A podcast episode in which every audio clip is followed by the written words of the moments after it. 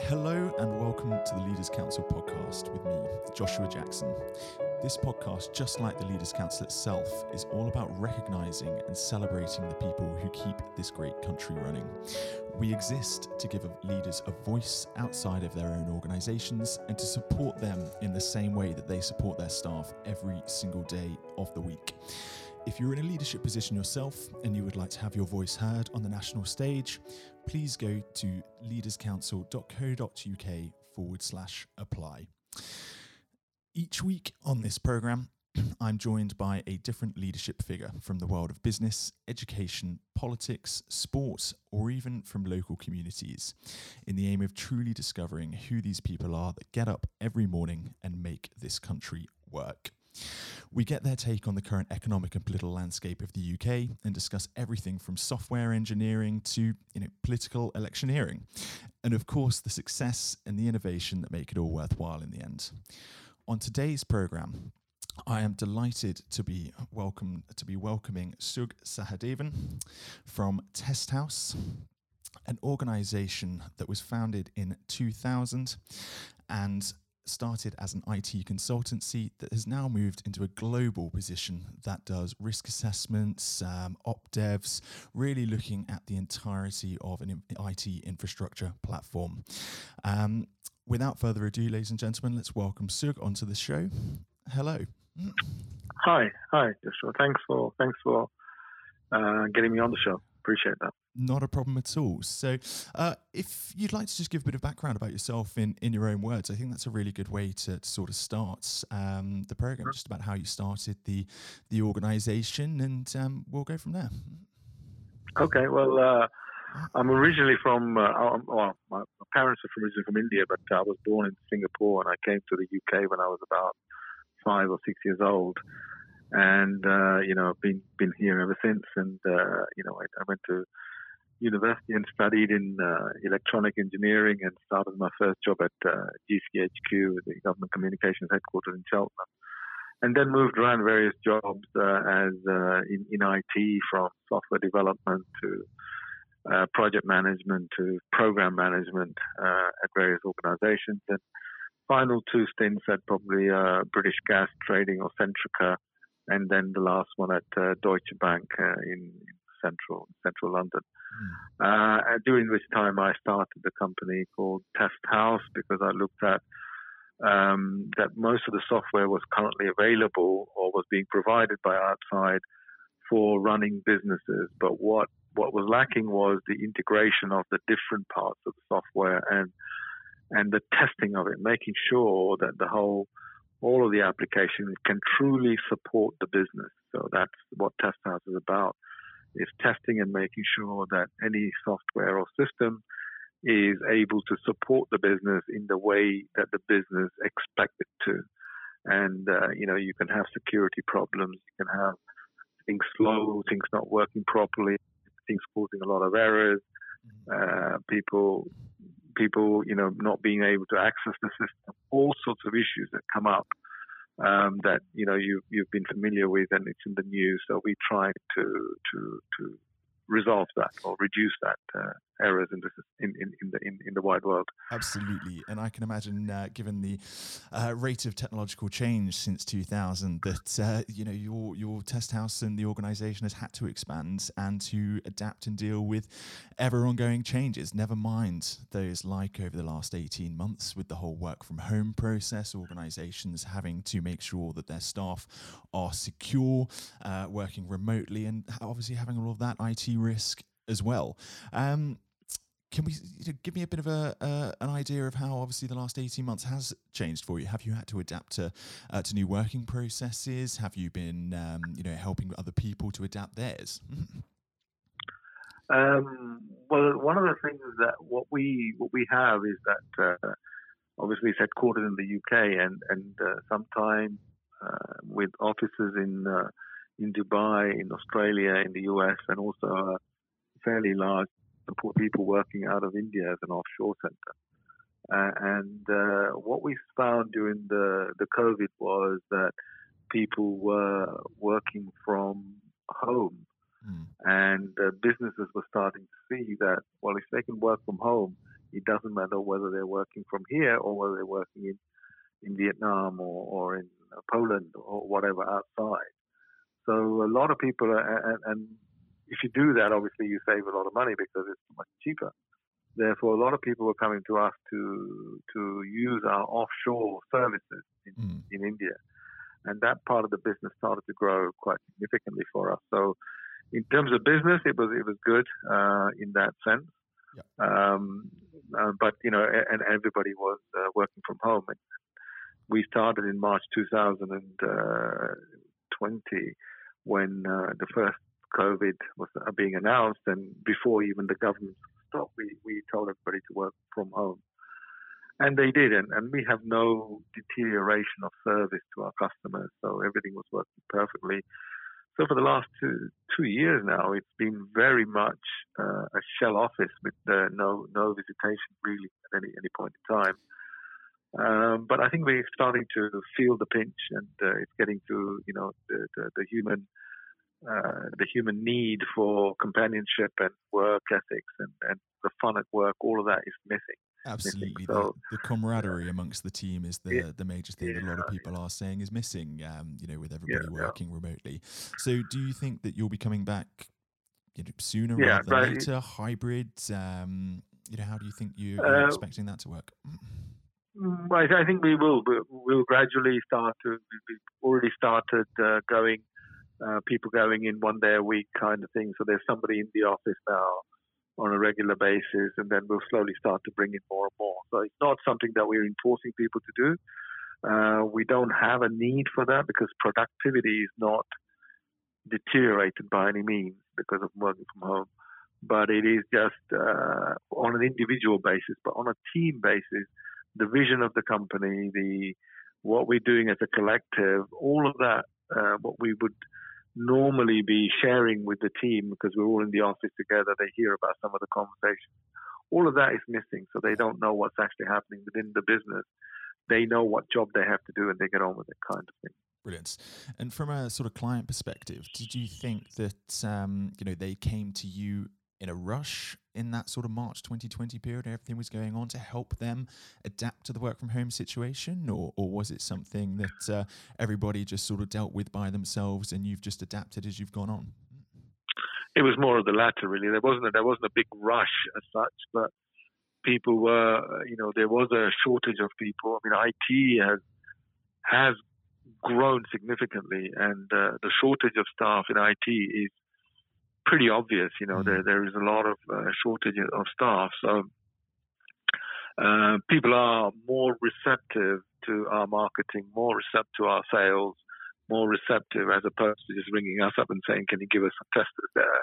Sure. or, or, can you give us some testing services? I mean, that's an ideal dream world for me, but it's not quite happened yet. absolutely, absolutely. I think obviously now is probably a good time to mention that um, before all this kicked off as well, you were. Um, uh, you won the Queen's Award for, for Enterprise um, in 2018 and 2019 again. You know, being nominated for um, uh, you know various QE awards and uh, you know software testing awards as well. So before all this yeah. happened, you were really very much uh, you know looking forwards with a, a, good boost to you. So you know, may that continue as well.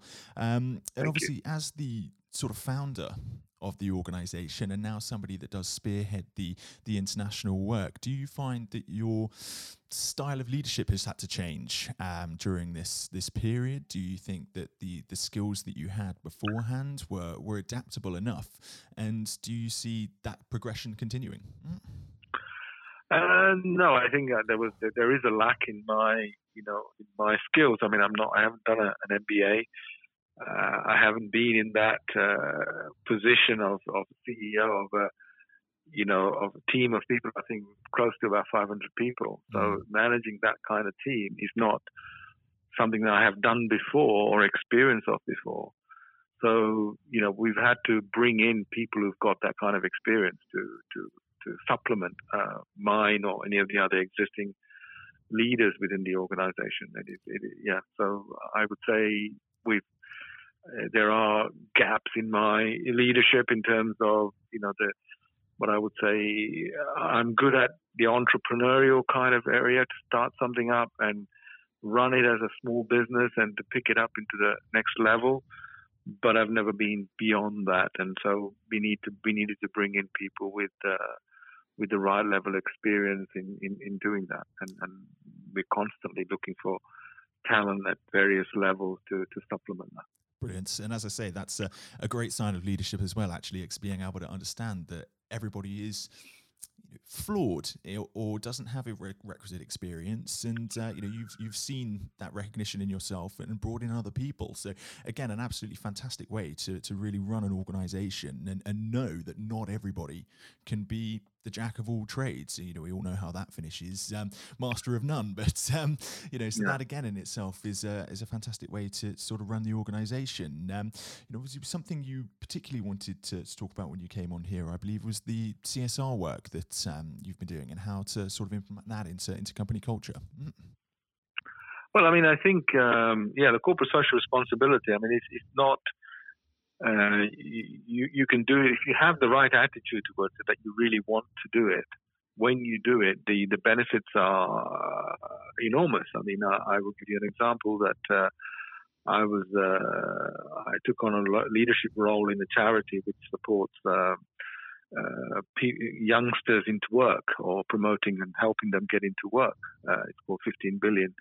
It's an education business partnership, and I, I, got involved in that. And through that, I met um, uh, Andrew Buxton, who was the the chairman, used to be the chairman of Barclays, and uh, and uh, he, he, then came in to help me as the chairman of Testhouse, so that he can give me advice because I I knew that I needed some advice in some areas. I didn't know which it was, so I needed somebody like him to tell me, "Shug, you're not doing this right. You're not doing this right. You need to do this, etc." to give me that guidance because there isn't anybody else. But I, I managed to get somebody like him through through that charity. I mean, and I think that uh, the fact that we were both involved in the same charity gave him the confidence that uh, you know that he would want to support me. He, he obviously didn't do it for the money. Um, so yeah, that, that, corporate social responsibility I think is quite key in, uh, in in lots of ways, and it's helped me quite a lot. Absolutely. And, and, you know, looking ahead uh, in the UK, especially this year, we have um, you know COP26, and there's been an awful lot of talk around boosting CSR programs, especially having sustainable um, you know working practices, environmental practices. Is that something you're um, looking ahead to as well? Yeah, I mean, we do we do quite a lot of work. I mean, in, in the CSR space, it's not all sort of you know, made public or anything like that. We do it because we, we, we want to, we enjoy it. And I think that it, it helps. Uh, you know, a lot of people do team building exercises, and they pay a lot of money to do team building exercises. I find it a, lot easier to do some charitable work and build a team at the same time. So uh, um, you know, those are the sort of benefits that I find from doing CSR work. Uh, I thought it was quite um, really sort of uh, heartwarming to see a team come together to help some particular cause and have fun at the same time and build build uh, build a team for themselves so they work together a lot better. Absolutely, completely agree. I hope I hope I explained that right. No, I don't you worry. I, I, think you did. You know, it's uh, it is always great to have people, um, you know, talking about the the sort of company ethos, and especially when you are then taking those days out, giving back the work that you're doing, um, with the 15 billion um, charity as well, or, or organization. Sorry, um, there it seems like a, a good quality company structure. Um, but sort of looking to the future on this one, um, you know, it seems like the world is getting back to a sense of pre-COVID normality, dealing with um, COVID. Uh, obviously, there are other issues at play as well. As I mentioned, COP26, worldwide events that are going on at the moment. But um, do you see your company moving? Uh, so, how do you see the next sort of 12 months going for you? Do you see it being a, a complete spring back? Do you see it being another 12 months of of sort of midway struggle or um, or another you know line entirely? Well, um, I think in the UK, and we, are pretty lucky. We, I think we take it for granted that uh, you know we've had the, the COVID, the vaccines, and we are open more or less to normality. I mean, we can go to the shops, uh, we can do more or less everything that we do. We can go down the pub, have a drink, we can go to cinema, we can do almost all of that. But the rest of the world is is still lagging quite a lot behind. Uh, and uh, when when so, for instance, for us, when we're running a global organization, it does make it difficult for me to travel from one place to the other, go to visit our customers, all of those sort of things. So gradually, yes, I think it will get back to some sort of normality, but you know, the it isn't going to be quick or easy, and every time you're you're worried about the the rules changing, whether which is going to be red, green, amber, whether when we go there, whether you're going to catch something, when you come back, are you going to do all of those sort of things are going to be lasting, I think, for a while longer. But I think UK, you know, we, we are pretty lucky, and I think I think UK will be in a in a good recovery position. Absolutely, given the um, the level of which the vaccine program has been rolled out, and now we're seeing yeah. uh, countries that were praised previously for having you know strong responses are now lagging in the, the vaccine area yeah. as well. So you know it is yeah. you're right, it is going to still be a, a worldwide issue for some time, but uh, hopefully you know more normal than not. Um, but yeah, uh, yeah. Uh, as I say, from a from a sort of company perspective, though, is there anything um, that you're looking to do that's new? Are you going into any new areas? Are you um, uh, just sort of doubling down on on the uh, on the platforms that you were, you know, prior to uh, for the working on for the last twenty years, really? Uh, well, no, there's some diversification. I mean, we currently work with mostly software and IT systems that supports businesses. But as you can see, lots of things are changing in, in terms of uh, Internet of Things, IoT devices, so people controlling everything from with, with IoT. So the the testing for those are, are going to be very challenging. So you've got you know cars, uh, you know, in in the being controlled by various ways using IoT for your phone to automatic driving, all of those sort of things. It needs uh, a lot of checks and, and, things before people can be using them.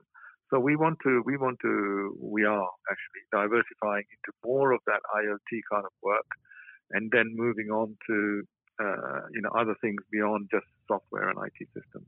That will be our plan brilliant. And it, that does seem like the way to be to be going forwards you know the interconnected world. And never mind getting on to the uh, the hot topic of obviously cryptocurrency blockchain testing everything like that as yeah, well yeah. Um, you know which is just continuously there's continuous innovation um, going on yeah. at the moment. And and that doesn't have any signs of slowing down. But um, so I time is now sort of coming to an end. It was great to, to have you on today. Um, you know, perfect to be mentioning um, the work that you've been doing over the past few years, your outlook for the future, and obviously again then the work that you've been doing on the, the CSR side. So thank you ever so much for for coming on today. Um, brief, but hopefully uh, give it another few months and we can have you back on um, to talk about how things may have changed or to um, you know speak about something new entirely. That would be that would be great. Uh, Okay, thank you very much. I Appreciate it. Thank you. Brilliant. Thank you very much for your time. Have a good day. Bye bye. That was Sug Sahadevan, the founder and CEO of Testhouse, an IT consultancy firm with global offices all over the world. And next up on the show, we have our chairman, Lord David Blunkett, who will be talking about the impacts of COVID over the last 18 months, the government response to it, and how he sees uh, the next 12 months playing out. Um, he will be interviewed by Matthew O'Neill. Lord Blunkett, welcome. Thank you very much. It's very good to be with you.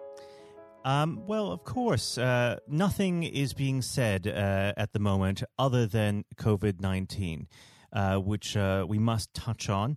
Um, what would your message be to small businesses who are trying to keep going? Well, I think the last ones standing will be the ones that thrive when we get back to some sort of normality. So it's have confidence and courage. Obviously, take advantage as far as you can of the government help. I think that Rishi Sunak, the Chancellor, has gone about as far as you could have expected. Mm-hmm in the circumstances, there are obviously small businesses that fall between the cracks. Those who uh, don't have um, defined premises can't benefit from the business rate waiver, uh, have not really been able to demonstrate that they can uh, adhere to the PAYE for furloughing staff, and of course whether they can receive the the grant, 10,000 or 25,000. All, all of those who can uh, are obviously able at least to benefit from that for the time being.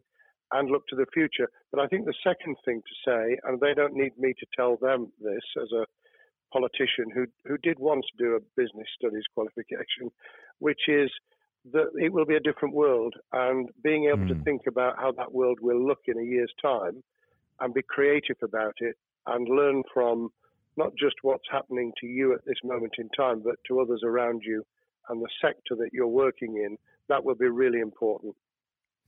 Do you feel that the long term uh, effects of uh, the COVID 19 outbreak uh, will, in some ways, be positive uh, for British industry? Well, only in the sense that people are having to be creative, they're having to adjust and innovate. Therefore, they're thinking about more productive, if you like, greater productivity ways of delivering the same service or delivering the same products. And in that sense, I think we'll have temporarily at least very much higher unemployment than we've become used to, but we'll probably have a burst of productivity mm-hmm. which will help with the recovery. Whether it will help with the inequity of the way in which our economy is imbalanced, both between services and product productivity and, and the production of goods and services, I'm not sure. What we will need to try and do is to ensure that the geographic imbalance that exists is, as far as humanly possible, is dealt with by both uh, the entrepreneurship and innovation from the bottom up and targeted government help, which will still be needed. And we are now in the throes of the kind of borrowing that we saw back in 2008 to save the banking and economic system. We're, we're having to do that to save the whole of our productive business and mm-hmm. commerce. And I think that will have to be sustained for some time. Do you feel that people will take a second look at global supply chains in the wake of this outbreak? I think there's going to be much more creative ways of using local supply and linking up inside sectors much more effectively. And I hope that the Leaders' Council will be able to play a part in that in the sense that people who mm. have something in common, a synergy in terms of what they're delivering, whether it's a service or whether it's manufacturing or whatever, uh, will be able to see that there's a, a, a good outcome from n- knowing the sector better, linking with people, not just geographically, locally, but those in this country who may not have been on the radar in terms of what they produced for the supply chain. And of course, um, ensuring, because there's quite a lot of fraud going on as we speak with um, people getting into cyber attacks, that they'll also take account of going into the the cybersecurity side effectively as well. The more we are online, the more people who are working from home, the more vulnerable those businesses and their supply chain become. And that's something to think about as well. How important is strong leadership at the moment? Well, I actually think that it's brought to the fore leadership in a whole range of areas from obviously government itself, and there's been ups and downs, but all the way through the public and private sector, people have, to use the jargon, stepped up. And they've shown uh, local, regional, national level the kind of leadership that Britain historically was very good at. Regrettably, we've not seen, seen the same on the international scene for mm. all kinds of reasons. Uh, but maybe we will in future. So I think out of this will come experience of people who have seen an opportunity to do good, as well as seen an opportunity to provide a good uh, service or goods, uh, including, for instance, shortages uh, for the health and social care uh, system, um, the food chain, and the like. Uh, but also, I think, in terms of seeing the the synergy between the private and the voluntary sector and using people's uh, commitment to each other in a very positive way. I, am not sentimental about this. Things will revert. Mm-hmm. But actually, I think there's a, a kind of moment of moral judgment of people feeling that they've got a role to play outside the immediate survival that they're engaged in. And if we can hang on to a little bit of that social responsibility, that will be a very positive outcome. Absolutely. Now, what's your broad view of how the government is responding to this? Are you broadly supportive of their measures?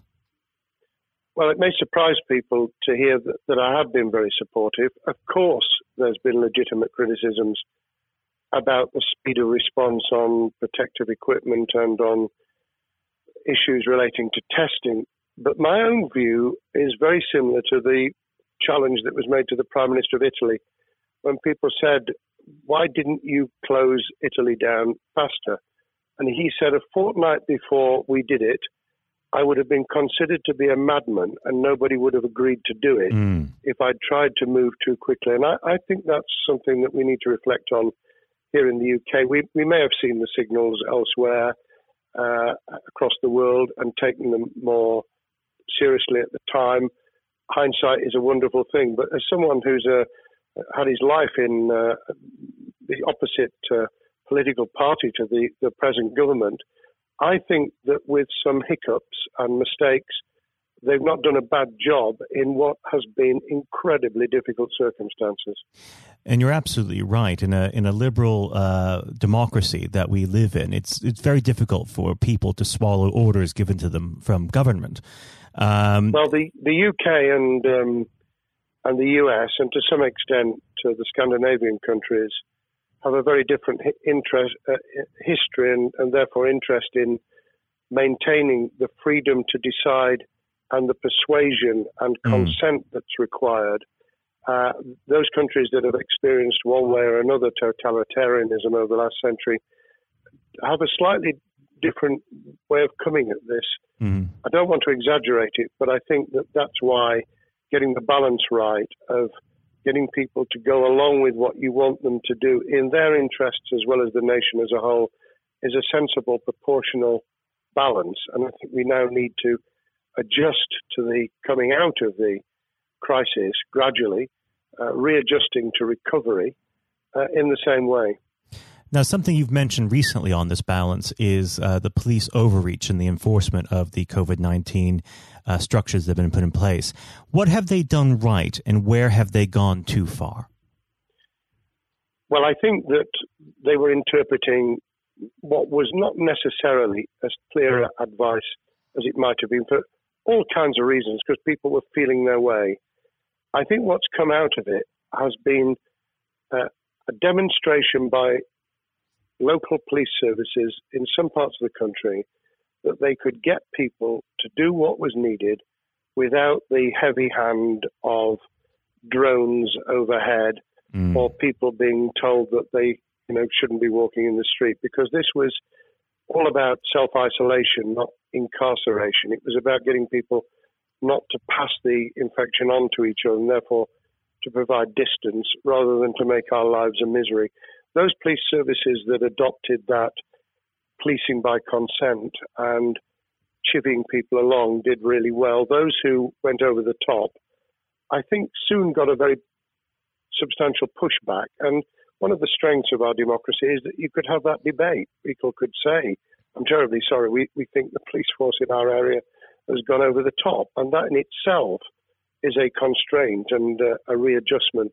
That, that's another strength of um, living in a country where you can have opinions and express them without actually being thought to be a fool. Now, of course, uh, the government has faced criticism uh, that they were slow to react, uh, and Boris Johnson wasn't present at the early COVID 19 COBRA meetings.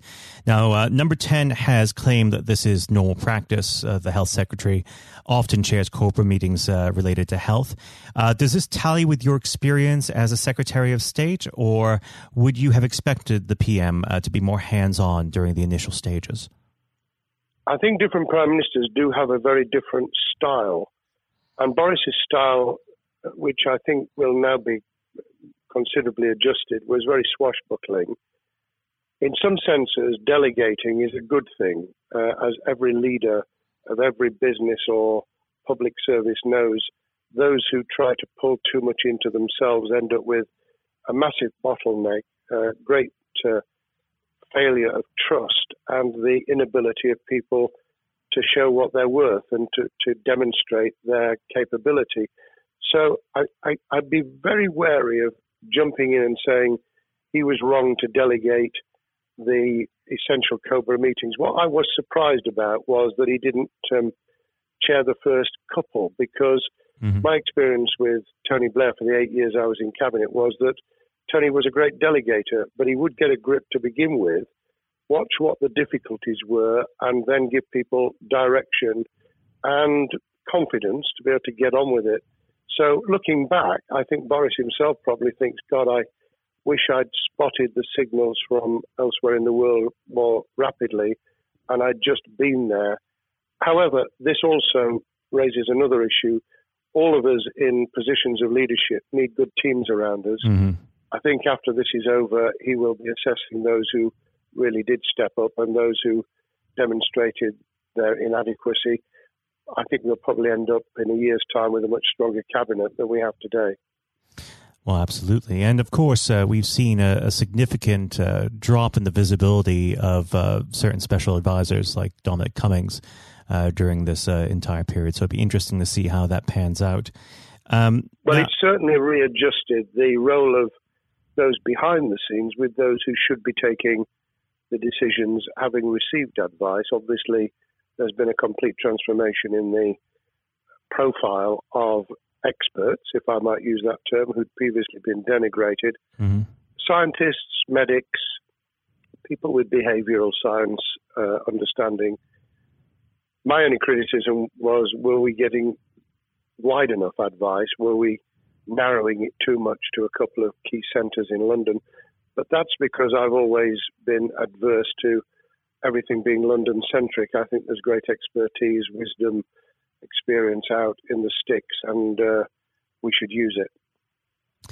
Uh, rightly so. Um, now, was part, pandemic planning part of your time as a minister, particularly perhaps uh, when you were Home Secretary? Well, it was, but it was on the back of risk arising out of counter-terrorism measures. Right. Uh, I was the Home Secretary for three months when the attack took place in September 2001 on the World Trade Center and beyond we did an enormous amount of uh, scenario planning, both desktop and, and real. On the back of that, it was very heavily orientated to future developing terrorism risk. I certainly got involved with talking about pandemics. I remember being at a seminar in Edinburgh where the university there had done a lot of work itself on the issue of pandemics. And of course, we, we saw SARS and other things emerging. I, I think it would. People have criticised the government for not picking up the report from 2015, five years ago. I think that what happens is human nature kicks in. You deal with what you're immediately faced with. Mm. You you can you can sponsor reports, and this is true of business planning, of course, as well, and scenario planning for what business continuity will look like, recovery plans for business, what will happen if um, there's a cyber attack, what happens if there's an energy sh- uh, shutdown. Um, these kind of things you, you can look at, but you're immediately turning your eyes to what's in front of you. And had we picked up a bit more on the danger from Ebola and SARS and what have you in the past, then we might have said, what if something hits us in the developed nations that we don't have a vaccine for, mm-hmm. that we can't immediately whisk up uh, protective materials or equipment or, for that matter, medicines that help with recovery, all of which we now see are a danger. I think this will make an enormous difference to the planning for the for the years ahead. I hope it will be widened so that we don't just look at what's happened. Because very rarely do you see something exactly repeat itself some of the circumstances will be, but others won't. So that's why I've put emphasis in what I talk about on looking at the other virus, the cyber attack uh, scenario, mm-hmm. which could be just as dangerous in a uh, a world of just-in-time provision. One of the miracles of uh, the modern developed world, except for the very poor, has been the distribution of food. A lot of it on computerized, uh, technologically advanced systems, if that were to come down, we'd be in real trouble. So I think we need to think those sort of scenarios as well. So, have a full plan across uh, both sectors uh, biological warfare, pandemics, and uh, cyber warfare. Yes, and to do so on different levels. I think again, thinking of thinking global but acting local, we mm. need a lot more to think about what would happen if something took shape that actually broke down those national and global chains and how we would cope. And without, uh, obviously, we've got enough fear and anxiety to last a lifetime without uh, creating even more anxiety. We can think about those things for the future in a more rational way, I think. Now, aside from the physical uh, threat of the virus, one of the things that people are vastly worried about is the effect on uh, the economy, not just national economy, but also the world economy. Um, now, it, it, has been said by certain parties, um, and uh, I'd like to garner your uh, thoughts on this. Is there a danger of the effects of the lockdown being even worse than those of the virus? Were it be prolonged, I fear that that balance would tip the other way. It is about proportionality. It is about balance. It's the wisdom of Solomon, really, to to get the moment right when you start to move and then to move quickly. There's no doubt whatsoever that we are stocking up, not just on the economic and employment front, which will be devastating enough, but on the health and social well-being front, enormous challenges, and they will need careful handling because there's a lot of people whose lives, for a variety of reasons, are at risk in the future on a scale that we've been dealing with over the, the um, immediate handling of the pandemic, concentrating really hard on those affected by COVID 19, those sadly who have died or been seriously incapacitated, that will roll over into the economic, the social, the mental health, and cultural well being of the nation. And that will need all of us to pull together as well. Absolutely. Now, do you believe the government's doing enough for business? I think that the speed of reaction once the scale of the pandemic was clear was very good. I've praised Rishi Sunak for his action. Uh, remember, a chancellor who only just come into office was planning to deliver the budget in the middle of March and has had three, at least three equivalent budgets since. I think he's handled it very well. Understandably worried now about what we're doing to our economy. The level of borrowing is sustainable because of low interest rates, but it reaches a point, of course, where it tips over so that you can't then do the kind of structural investment requirements that the government were laying out before and in the March budget. And mm-hmm. those will have their consequences as well as a planned payback over many years. I think we've learned something over the last few months. We, we needed to take immediate action.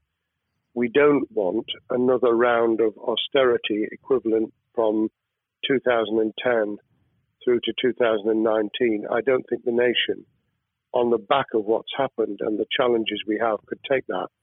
And therefore, we need a different plan, economic plan, over a much longer period, just as we did from the Second World War all the way through to 2002 when the final American loans were paid off. Now, of course, uh, one thing that's on everyone's lips um, how much longer do you believe uh, that the lockdown can go on for? I believe that we need to be substantially back in action as an economy in June this obviously is led in terms of places where people would meet in large numbers, having to uh, adjust to the fact that it will be longer for them. And sadly, that will involve business closures. It's why the Chancellor extended the furlough scheme to the end of June. Mm-hmm. But unless we, we get things moving in June, I think we'll run into the summer where all kinds of services and industries will have a chain reaction effect, and what happens with one will then have a major impact on another. And then you get the skittle effect where things get knocked down that you hadn't perceived were going to be affected. So I very much, if I were in government, and I always think of things in that context, what would I do if I were in government? I would be on the side from the second week in May on the side of the Hawks in terms of saying we've got to start moving and we've got to do so with the collaboration and cooperation of the public who have got the message, who did behave, who responded magnificently. Let's try and get back, perhaps, you know, doing things differently for a time, but substantially getting back to business as usual. Unless we do that, then those areas that can't and wouldn't expect to be back in action immediately get pushed further into the middle of the year and the autumn, and then they become unsustainable. Now, of course, um, one of the other major developments we've had recently are the changes in the uh, the Labour Party. So, if we could just uh, speak on the Labour Party for uh, a while. Um, this might sound like uh, an obvious question, but uh, how does uh, Sir Keir differ from Mr. Corbyn? Well, I'm biased because I believe the Labour Party um, has come out of four and a half years of a black hole of a nightmare, mm. uh, where it neither represented a, a, a uh, credible opposition nor uh, an electable government, and the combination was to let those who supported the Labour Party and needed some of its policies uh, let them down very badly. Sir Keir Starmer both is a highly intelligent uh, professional lawyer who, as Director of Public Prosecutions, led the service well, uh, had to take difficult decisions at a time of austerity, understands the world beyond Labour members, but has been able to do business with those who originally supported Jeremy Corbyn mm-hmm. and was able to command support from them. His creation of a balanced shadow ministerial team has been very encouraging.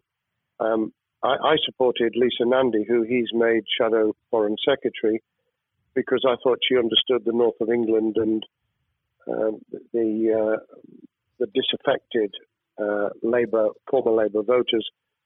But I believe that Keir has taken on board those who have something really sensible to offer and I believe he will be both a, a great leader of the opposition. More importantly, he will then present himself as a credible alternative prime minister. And all governments need an alternative government at their shoulder. Mm. Uh, it was true of us from 97, and it took the Conservatives some time to recover and to get to that position, but they did, and the Labour Party will, and that's crucial for our democracy. All of us need to understand and appreciate that a living, breathing, functioning democracy requires uh, a credible, confident, and uh, in many ways uh, supportable opposition, as well as a government that we clearly want to do well because none of us want, as we didn't with the COVID crisis, none of us want the government to fail. We want to see our economy recover. We want our social well-being to t- be taken into account. We want to overcome deep-seated inequality and poverty, and we want to do it with enterprise and entrepreneurship and business playing their role. And that is about leadership nationally, locally, in the private and the public sector. People with ideas, with confidence, with the ability to pull teams around them. Above all, to have some idea of what it is they want to achieve and a very good idea as to how to achieve it. What's the one king, uh, key thing that Sir Keir needs to do to restore Labour as an election winning party? I think Sir Keir Starmer's major challenge is to convince sceptical voters that Labour has not only reverted to a party that they can support because they can see it acting, developing, presenting as a credible alternative government, mm-hmm.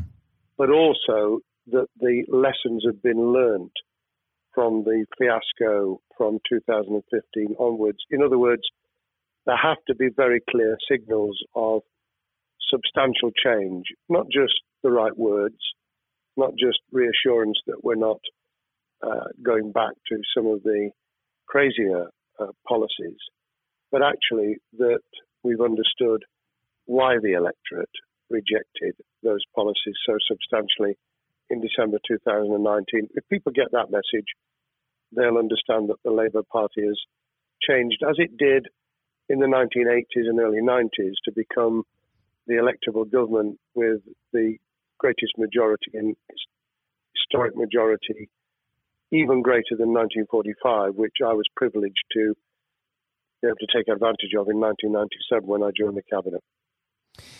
Now, I know what your answer is going to be to this question, but uh, indulge me. Um, do you think Keir has what it takes to be PM? Yes, I do. I think he has the background, he has the experience, he has the professionalism, he has the forensic uh, mindset, and he has the confidence to have put a team around him which will ensure that it will work. And those elements are true of all leaders ideas, ability to build a team, to have confidence in that team, uh, and to be able to demonstrate leadership in practice, sometimes at the most difficult times. And, you know, the Leaders' Council, those sharing their thoughts with uh, uh, the kind of thing that we're doing now uh, with uh, a podcast, but also joining us in linking up in that network of people who can support and help each other and learn from mm-hmm. each other. That is what needs to be done in politics as it needs to be done in business. Thank well, you very much indeed, Matthew. Well, really thank you for coming on the uh, the program. It's been a, an absolute pleasure, and I look forward to speaking with you again. Thank you very much, and good luck to all those listening in what has been a nightmare scenario. Good luck for the future. Have courage have confidence, and yes, listen to those who know more about business than I ever will. Thank you, Lord Blunkett. Thank you.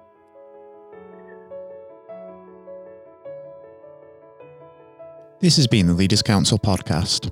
Thank you for celebrating excellence in leadership with us. I've been your host, Scott Challoner. Until next time, goodbye. Thank you for listening to our podcast. The views expressed within the podcast do not reflect the views of the Leaders' Council of Great Britain and Northern Ireland, its parent company or subsidiaries, members of staff, or other guests of any other person therein associated.